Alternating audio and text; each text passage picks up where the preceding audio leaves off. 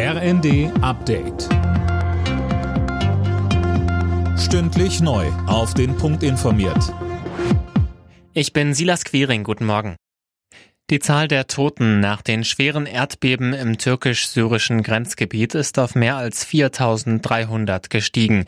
Viele Länder haben Hilfen zugesichert, darunter auch Deutschland. Kanzler Scholz sprach von einer schrecklichen Katastrophe.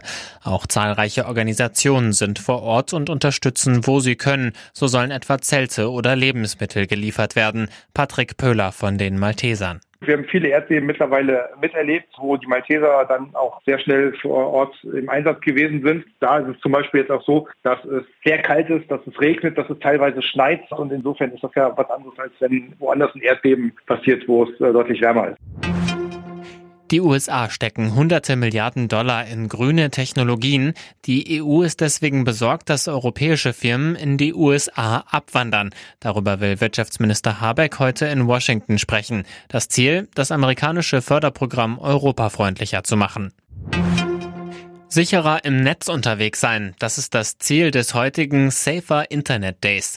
Bundesweit gibt es zahlreiche Workshops dazu, wie man beispielsweise Gefahren im Internet erkennt und mit ihnen umgeht. Marc Eumann von der Medienanstalt Rheinland-Pfalz sagt, es gibt von Menschen getriggerte Algorithmen, die sind darauf aus, Fake News zu verbreiten, Hassbotschaften zu verbreiten. Sich selbst anständig zu verhalten, ist ganz sicher eine Antwort. Und die zweite Antwort, wenn einem etwas Unrechtes im Netz passiert, sich dagegen wehren. Dafür bieten wir viele Anlaufstellen.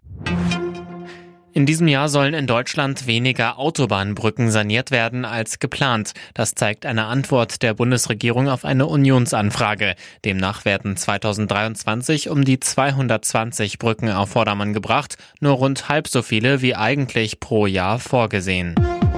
Alle Nachrichten auf rnd.de